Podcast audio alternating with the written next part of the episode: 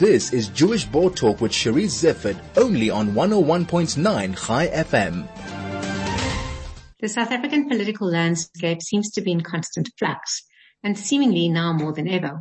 We have coalition governments attempting to rule our municipalities and an, an ANC that seemingly looks at war with itself. I've heard people talk about South Africa as a failed state and those who say the hope for our future has never been greater. To get some insight into what is actually going on, I thought it would be useful to speak to Daniel Silke, a leading political analyst, author and keynote speaker. Daniel, welcome and thank you so much for joining me. Yeah, thanks very much, Charisse, and very good to be with you as always. Our political situation seems to be in constant flux. There isn't a day that goes past without some other controversy. We've had the um, last year's insurrection.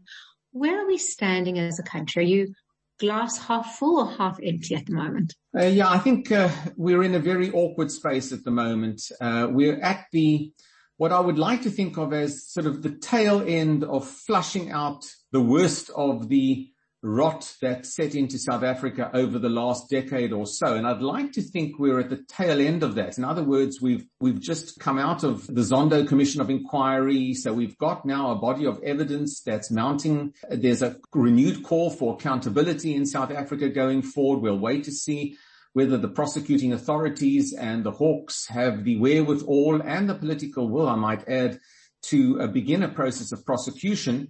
So we're at that stage where, you know, at least we've you know, begun the process of identifying what's wrong and, and, and we've delved quite deeply through the Zondo Commission into these issues. So you know, that, that, that's a tick for us as, as, as we sort of, as we prepare effectively for, uh, for 2022. But I think the real problem for South Africa is, firstly, you need a foundation of accountability if you are to move forward. There's no doubt in my mind that, uh, we cannot progress on economic reforms or social issues within South Africa or even, you know, broadly speaking, political issues if uh, we do not come to terms with those immediate wrongs of the immediate past. So the stage is set, in other words, for us to be more constructive about how we play our politics and governance in South Africa. The stage is set.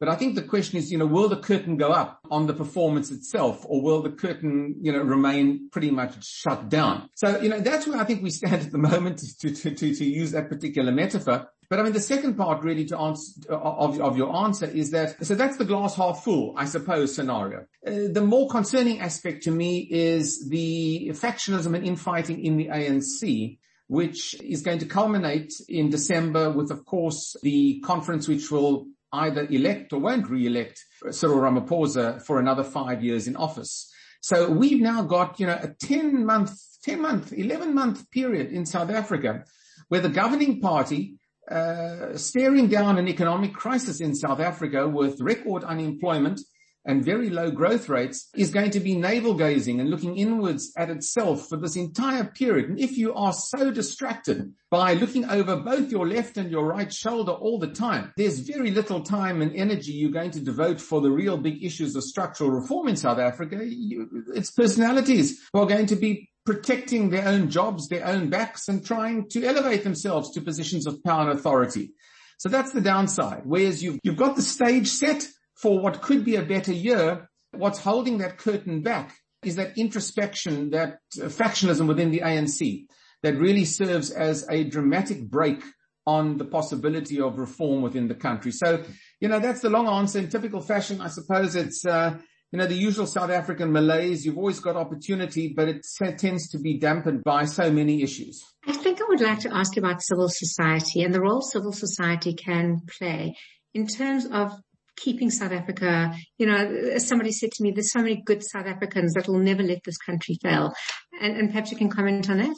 Well, it's an important question and there's been a lot of discussion just very, very recently. In fact, I was involved a, on a panel this morning where the issue of civil society in the broader context was, was raised as a potential driver of change in South Africa for the good, certainly for this year. You know, I think that there's an idealistic view of, of this. I think, uh, you know, in South Africa before, don't forget, before 1994, we saw a very active civil society. Um, the United Democratic Front, ultimately UDF, over the struggle years was largely an amalgam of civil society groupings.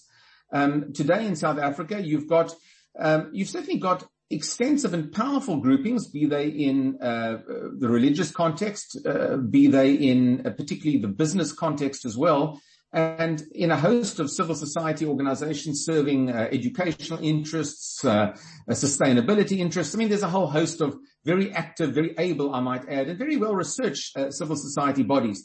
Now, I do think that civil society needs to play a much more active role.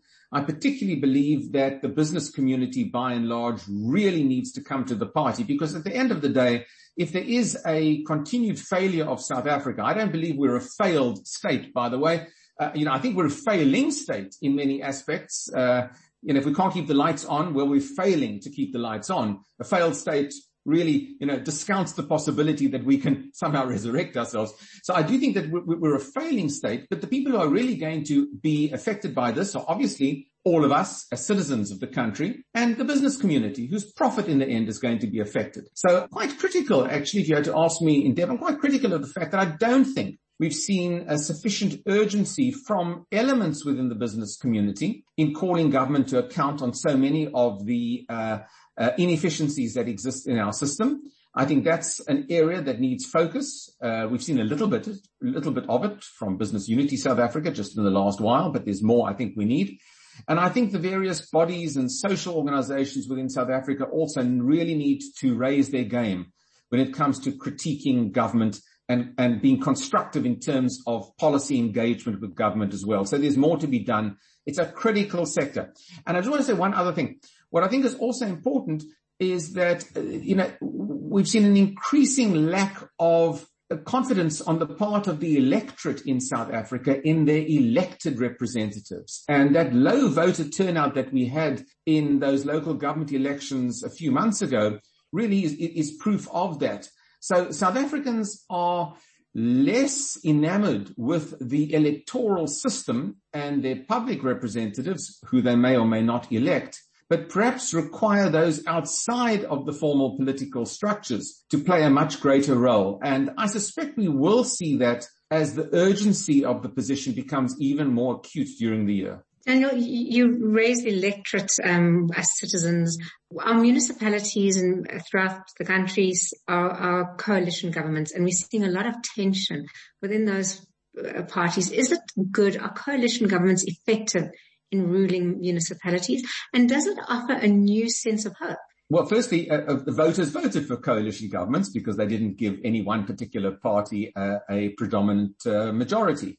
So, um, you know, uh, one, at the end of the day, one shouldn't blame the coalition governments if they don't work ultimately it is the voters who, who voted for them. Coalition governments certainly, you know, at this stage in our democratic process clearly are going to be a feature currently, and I suspect will likely be a, a feature and perhaps an even more dramatic feature in our politics um, in the years to come. They have worked in part where you have coalition partners that see a bigger picture rather than worry about their own particular power base and uh, the elevation of certain personalities if there's a, a common acceptance of values, if there's an acceptance that, uh, you know, the community becomes first before the narrow party politics, you know, then it can work. And, and, and, uh, you know, I'm based in Cape Town. We've seen it work uh, in a complicated fashion in, in the city of Cape Town about a decade ago. But we've also seen coalition governments not work. The choice of partners in a coalition government is absolutely critical and understanding the parameters of, of, of how those coalitions work, getting that broad-based agreement early on is very important as well. But having said that, I mean, and that's the, that, that's the academic side of it. The practical side is that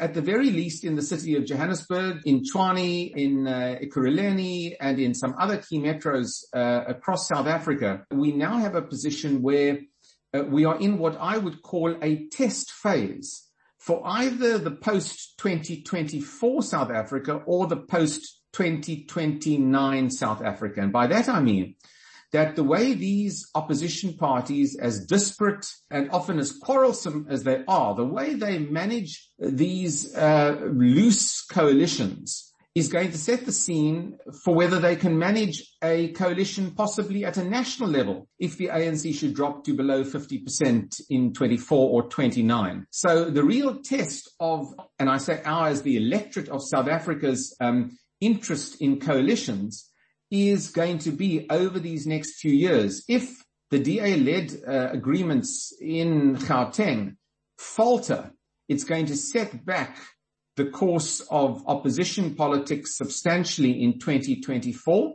And from a DA perspective, it can let the ANC in the back door if the coalition falls apart or fails at least to deliver something tangible for the citizens of those metros. So there's almost, to continue my theatrical metaphor, there's almost a dress rehearsal in South African politics now that started at the local government level.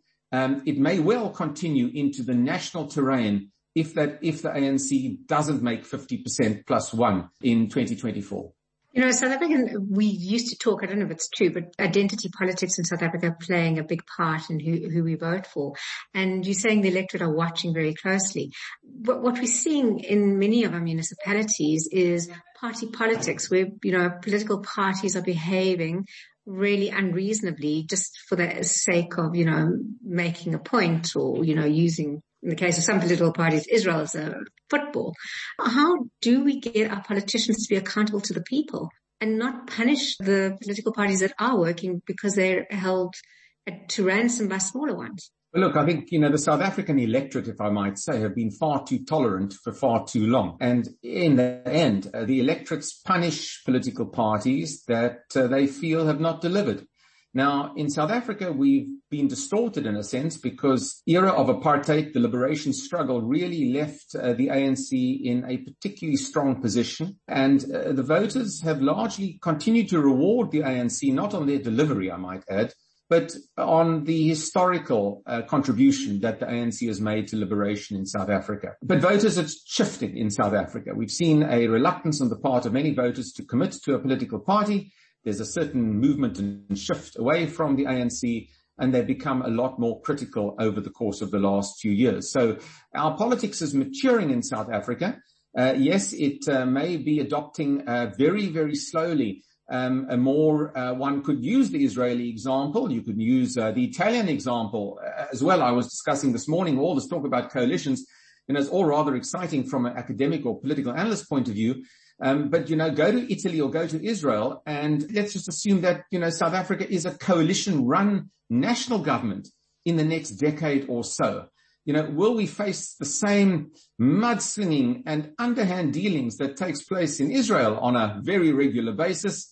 Uh, or in Italy, where they've had, you know, almost as many governments as they've had years since the Second World War.